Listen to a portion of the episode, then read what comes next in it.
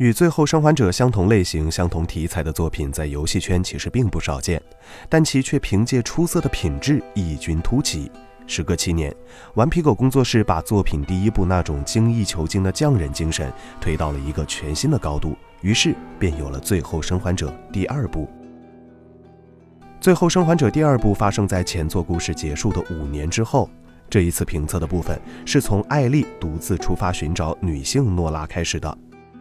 在游戏提示当中，我们得知诺拉现在正位于五号公路尽头的 MLF 医院，所以我们要操纵艾丽沿着这条公路向目的地进发。虽然提示是沿着公路走，但实际上因为天灾人祸，公路早已是断壁残垣。这就需要玩家使用全新的动作，攀爬、跳跃，甚至是游泳、潜水。当年的旱鸭子艾丽早已不复存在。在不同空间维度中穿梭，突破重重障碍，开辟出一条全新的道路。得益于最新图像引擎的加持，这一路小编目力所及之处，无论是建筑还是人物，在光影的烘托之下，都比前作的拟真度提升了不止一个档次。其中一处公园场景，远处火光若隐若现，在周遭一片绿植当中凸显危机气氛，隔着屏幕甚至让人有种能闻到气味的错觉。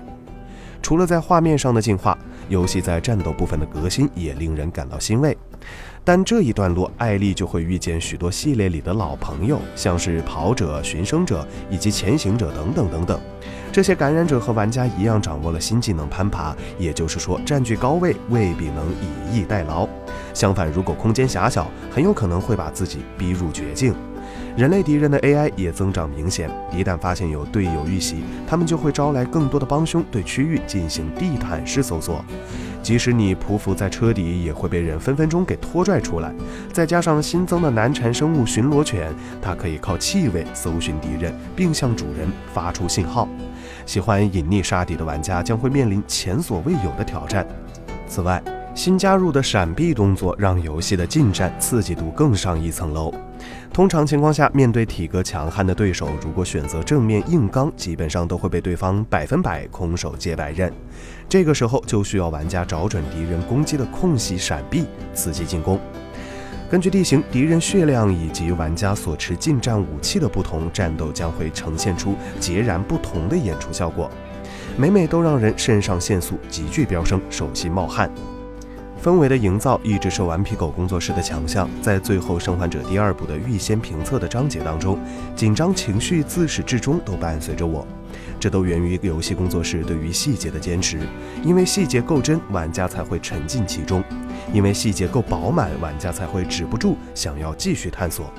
评测内容接近尾声时，艾丽终于抵达了医院。这一段演示早先已经由官方正式发布，所展现的种种细节，网上也有很多分析讨论，在此不再多做赘述。艾丽最终还是找到了诺拉，一句“你还记得我吗”可以说是吊足了所有人的胃口。似乎这也是顽皮狗向全体玩家发出的讯号。相信随着游戏发售日的临近，顽皮狗会慢慢放出更多的新料，我们也会在之后的六月十二日为大家奉上更细致全面的游戏评测，敬请期待。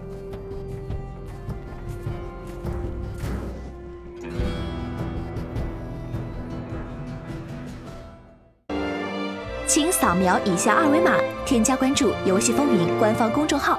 更多精彩好礼及互动内容，你值得拥有。